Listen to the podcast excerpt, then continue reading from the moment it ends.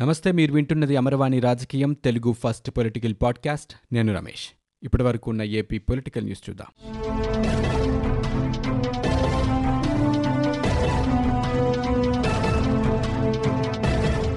గడిచిన ఇరవై నాలుగు గంటల్లో ఏపీలో అరవై తొమ్మిది వేల తొంభై ఐదు కరోనా పరీక్షలు నిర్వహించగా మూడు వేల ఐదు వందల మూడు కోవిడ్ కేసులు నిర్ధారణ కాగా ఇరవై ఎనిమిది మంది బాధితులు ప్రాణాలు కోల్పోయినట్లు రాష్ట్ర వైద్య ఆరోగ్య శాఖ వెల్లడించింది.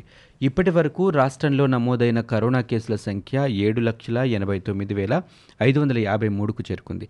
తాజాగా ప్రాణాలు కోల్పోయిన వారితో కలిపి ఇప్పటి వరకు రాష్ట్రంలో ఆరు వేల నాలుగు వందల ఎనభై ఒక్క మంది బాధితులు కోవిడ్కు బలయ్యారు. ఇక గడిచిన ఇరవై నాలుగు గంటల్లో ఐదు వేల నూట నలభై నాలుగు మంది కోలుకోవడంతో రాష్ట్రంలో పూర్తిగా కోలుకున్న వారి సంఖ్య ఏడు లక్షల నలభై తొమ్మిది వేల ఆరు వందల డెబ్బై ఆరుకు చేరుకుంది. ప్రస్తుతం రాష్ట్రంలో ముప్పై మూడు వేల మూడు వందల తొంభై ఆరు యాక్టివ్ కేసులున్నట్లు వైద్య ఆరోగ్య శాఖ వివరించింది. సుదీర్ఘ లాక్డౌన్ తర్వాత ఏపీలో పాఠశాలలు తెరుచుకోనున్నాయి. నవంబర్ రెండవ తేదీ నుంచి పాఠశాలల్ని పునఃప్రారంభిస్తున్నట్లు ఏపీ సీఎం జగన్ వెల్లడించారు.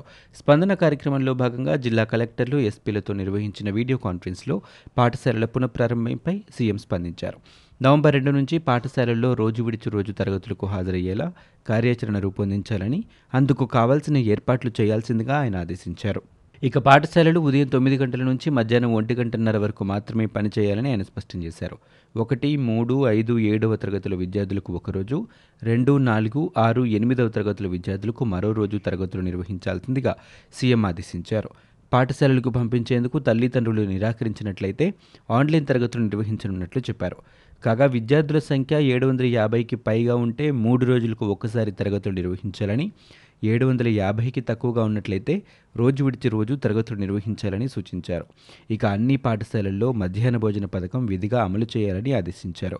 ఇక నవంబర్ మొత్తం ఒక పూటే తరగతులు నిర్వహిస్తామని, పాఠశాలల నిర్వహణ వేళలపై పరిస్థితి మేరకు డిసెంబర్లో మరోసారి నిర్ణయం తీసుకుంటామని సీఎం జగన్ స్పష్టం చేశారు. టీడీపీ ఆవిర్భావం నుంచి పార్టీకి వెనుకబడిన వర్గాలు పార్టీకి వెన్నెముకగా నిలిచాయని, గత ఎన్నికలలో వైకాపా మాయమాటలు చెప్పి వారి మధ్య కొంత విభజన తెచ్చిందని తెలుగుదేశం పార్టీ రాష్ట్ర నూతన అధ్యక్షుడు కె అచ్చెన్నాయుడు స్పష్టం చేశారు. వారందరి మద్దతు మళ్లీ కూడగడతానని, వచ్చే ఎన్నికల్లో టీడీపీని అధికారంలోకి తెచ్చి చంద్రబాబును మరోసారి ముఖ్యమంత్రిని చేయడమే తన లక్ష్యమని ఆయన పేర్కొన్నారు. ప్రజా వ్యతిరేక విధానాలను, అవినీతిని, దౌర్జన్యాలను ఎండగట్టేందుకు రాష్ట్రమంతా గజ్జ కట్టుకొని తిరుగుతూ పార్టీ శ్రేణుల్లో ధైర్యం నింపుతానన్నారు.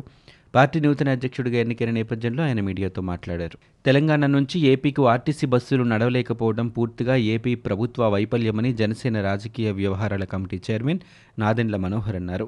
ఈ మేరకు ఆయన ఒక ప్రకటన విడుదల చేశారు. ఆర్టీసీ బస్సుల విషయంలో ప్రభుత్వ వైఫల్యం స్పష్టంగా కనిపిస్తుందన్నారు. దసరాకు సొంతూళ్లకు రాలేక ప్రజలు ఇబ్బందులు పడుతున్నారని, ప్రభుత్వ నిర్లక్ష్యం వల్ల స్వగ్రామాలకు రావాలనుకునే వారికి నిరాశ మిగిలిందని అన్నారు. వైద్యానికి హైదరాబాద్ వెళ్లాల్సిన పేదలు ఇబ్బందులు ఎదుర్కొంటున్నారని చెప్పారు. రైల్వే సేవలు ఇంకా పూర్తిగా అందుబాటులోకి రాలేదని, ఇలాంటి సమయంలో ప్రభుత్వం స్పందించకపోతే వచ్చే సంక్రాంతి నాటికి ఈ సమస్య పరిష్కారం కాదని నాదెండ్ల మనోహర్ వ్యాఖ్యానించారు. జగన్ సర్కార్ బీసీలపై కపట ప్రేమ చూపిస్తోందని జనసేన అధికార ప్రతినిధి పోతిన మహేష్ మండిపడ్డారు. బీసీలలో ప్రతి కులానికి డైరెక్టర్ పదవులంటూ కొత్త నాటకం ఆడుతున్నారని చెప్పారు. స్థానిక సంస్థల్లో పది శాతం బీసీల రిజర్వేషన్ తొలగించి అన్యాయం చేశారని ఆయన ఆగ్రహం వ్యక్తం చేశారు. బీసీ సబ్ప్లాన్ నిధులన్నీ నవరత్నాల కోసం మళ్లించారని ఆయన ఆరోపించారు. రాష్ట్రంలో రెడ్ల శాసనాలు, పెత్తనాలు కొనసాగుతున్నాయని ఆయన చెప్పారు. వరద సహాయంపై వైసీపీ బురద రాజకీయాలు చేస్తోందని టీడీపీ నేత వంగల్పూడి అనిత మండిపడ్డారు. లోకేష్ పర్యటనతో వైసీపీ నేతల్లో వెన్నులో వణుకు మొదలైందన్నారు. వైసీపీ నేతలు నీతి మాలిన రాజకీయాలు చేస్తున్నారని ఆయన ఆగ్రహం వ్యక్తం చేశారు. వరదలతో అల్లాడుతున్న ప్రజలను ప్రభుత్వం పట్టించుకోవటం లేదన్నారు. పునరావాస శిబిరాల్లో వసతులు లేవని, తిండి లేదని ఆమె వ్యాఖ్యానించారు. తమ ప్రభుత్వం వచ్చేలోపే పద్నాలుగు నెలల విద్యుత్ బకాయిలు ఉన్నట్లు సీఎం జగన్ చెప్పారు. గత ప్రభుత్వం ఎనిమిది వేల ఏడు వందల కోట్ల రూపాయలు బకాయిలు పెట్టి వెళ్ళిందన్నారు. అన్ని బకాయిలు పెడితే ఏ ప్రభుత్వమైనా ఏ రకంగా ఇవ్వగలుగుతోందని ఆయన చెప్పారు. రైతులకు ఉచిత విద్యుత్ హక్కుగా ఉండాలన్నారు. రైతులకు మేలు జరిగేలా పదిహేను వేల మెగావాట్ల సోలార్ ప్రాజెక్టు సిద్ధం చేస్తున్నట్లు జగన్ చెప్పారు. వచ్చే నెలలో టెండర్లు పిలుస్తామన్నారు. దీనివల్ల యూనిట్ కరెంటు రెండున్నర రూపాయలకి వస్తుందని ఆశిస్తున్నట్లు పేర్కొన్నారు. రైతుకు ముప్పై ఏళ్ల పాటు ఉచిత విద్యుత్ అందించేందుకే ఈ కార్యక్రమం చేపట్టినట్లు ఆయన పేర్కొన్నారు. విమానయాన మంత్రి హర్దీప్ సింగ్ను ఏపీ మంత్రి బుగ్గన రాజేంద్రనాథ్ రెడ్డి కలిశారు. భోగాపురం ఎయిర్పోర్ట్ల పనులు ప్రారంభించాలని బుగ్గన కోరారు. అలాగే విశాఖ నావెల్ ఎయిర్పోర్టు విధి విధానాలపై చర్చించామని మంత్రి చెప్పారు. వచ్చే నెలలో కర్నూలు ఓర్వకల్లు ఎయిర్పోర్ట్ ప్రారంభానికి చర్యలు తీసుకుంటామని చెప్పినట్లు బుగ్గన తెలిపారు. సీనియర్ జర్నలిస్ట్ తెలకపల్లి రవి తీరుపై Narsapuram YCP rebel MP Raghurama Krishnamraju తీవ్రస్థాయిలో ధ్వజమెత్తారు. తెలకపల్లి వ్యాఖ్యలను తీవ్రంగా తప్పుబట్టారు. సీఎం జగన్పై ఆయనకు మక్కువ ఉన్నట్లు కనిపిస్తోందని ఆయన వ్యాఖ్యానించారు. వైసీపీకి తెలకపల్లి రవి అభిమానిగా మారిపోయినట్లు తెలుస్తోందన్నారు. అమరావతి రైతులు చనిపోతే మీ హృదయం ఏమైందని నిలదీశారు. అన్ని విషయాల్లో కరెక్ట్గా స్పందిస్తే బాగుంటుందని తెలకపల్లి రవికి రఘురామ కృష్ణంరాజు హితో పలికారు. బీసీల పార్టీగా తెలుగుదేశం మరోసారి రుజువైందని శాసనమండలి ప్రధాన ప్రతిపక్ష నేత యనమల రామకృష్ణుడు తెలిపారు. సంస్థాగత కమిటీలలో బీసీలకు పెద్దపీట వేసిన చంద్రబాబుకు ధన్యవాదాలు చెప్పారు. బీసీల పార్టీగా తెలుగుదేశం పార్టీ మరోసారి రుజువైందని రెండు రాష్ట్రాలకు బీసీలే టీడీపీ అధ్యక్షులని చెప్పారు. టీడీపీ అత్యున్నత నిర్ణాయక కమిటీ పోలిట్ బ్యూరోలో నలభై శాతం బీసీలే ఉన్నారని, పోలిట్ బ్యూరోలో అరవై శాతం సభ్యులు బీసీ, ఎస్సీ, ఎస్టీ మైనారిటీలే ఉన్నారని తెలిపారు. అధికారంలో ఉన్నా ప్రతిపక్షంలో ఉన్నా టీడీపీ బీసీల పార్టీ అని స్పష్టం చేశారు. ఇక నాలుగు దశాబ్దాల క్రితం ఏపీలో బీసీలపై దారుణమైన అణచివేత ఉండేదని పేర్కొన్నారు. టీడీపీ ఆవిర్భావం తర్వాతే బీసీలకు రాజ్యాధికారం వచ్చిందని ఆయన పేర్కొన్నారు. సామాజిక న్యాయమే తెలుగుదేశం ఊపిరి అని చెప్పారు. టీడీపీ పుట్టిందే బడుగు బలహీన వర్గాల కోసమని ఆయన అన్నారు. తాజాగా టీడీపీ సంస్థాగత కమిటీలలో బీసీలకు పెద్దపీట వేసిన చంద్రబాబుకు యనమల ధన్యవాదాలు చెప్పారు. టీటీడీ చైర్మన్లుగా బీసీలను నియమించింది టీడీపీనే అని చెప్పుకొచ్చారు. ఇప్పుడు టీటీడీ పాలక మండలిలో ఎటు చూసిన సీఎం జగన్ సామాజిక వర్గమే అని చెప్పుకొచ్చారు.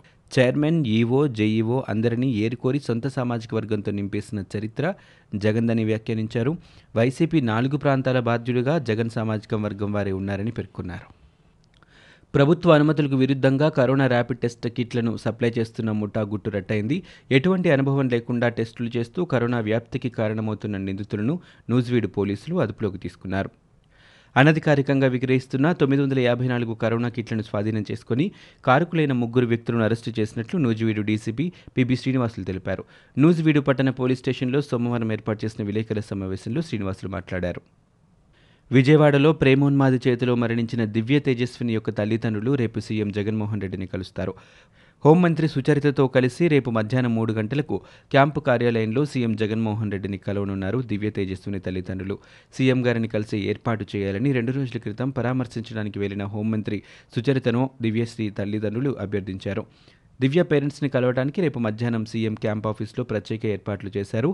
హోంమంత్రి సమక్షంలో కలిసి జరిగిన అన్యాయాన్ని సీఎం జగన్మోహన్ రెడ్డి దృష్టికి తీసుకువెళ్లనున్నట్లు దివ్య తేజస్వి తల్లిదండ్రులు చెప్పారు. వరద ప్రభావిత తూర్పుగోదావరి జిల్లాలో టీడీపీ ఎమ్మెల్సీ నారా లోకేష్ పర్యటించారు. ఈ సందర్భంగా ఆయన మాట్లాడుతూ వరదల్లో పంటలు దెబ్బతిని రైతులు తీవ్రంగా నష్టపోతే సీఎం జగన్ హెలికాప్టర్లో తిరుగుతున్నారని విమర్శించారు. పంటలు మునిగిపోతే వ్యవసాయ శాఖ మంత్రి కన్నబాబు ఎక్కడున్నారని, జగన్ అలా, మంత్రులు ఇలా అంటూ ఆయన ఆగ్రహం వ్యక్తం చేశారు. ఈ దశలో అక్కడికి చేరుకున్న వైసీపీ కార్యకర్తలు జై జగన్ అంటూ నినాదాలు చేయడంతో అక్కడ ఉద్రిక్తత పరిస్థితి ఏర్పడింది. లోకేష్ పర్యటనలో జగన్ నినాదాలు వినిపించడంతో టీడీపీ నేతలు ఆగ్రహం వ్యక్తం చేశారు. ఓ దశలో ఇరు వర్గాల మధ్య వాడివేడి వాతావరణం నెలకొంది. దీనిపై సమాచారం అందుకున్న పోలీసులు భారీగా తరలివచ్చారు. లోకేష్ పర్యటనలో ఉద్రిక్తతలను అదుపులోకి తెచ్చేందుకు పోలీసులు ప్రయత్నించారు. ఇవి ఇప్పటివరకు ఉన్న ఏపీ పొలిటికల్ న్యూస్. మీరు వింటున్నది అమరవాణి రాజకీయం తెలుగు ఫస్ట్ పొలిటికల్ పాడ్కాస్ట్. నేను Ramesh. For more details visit W W W dot Amarvani dot in.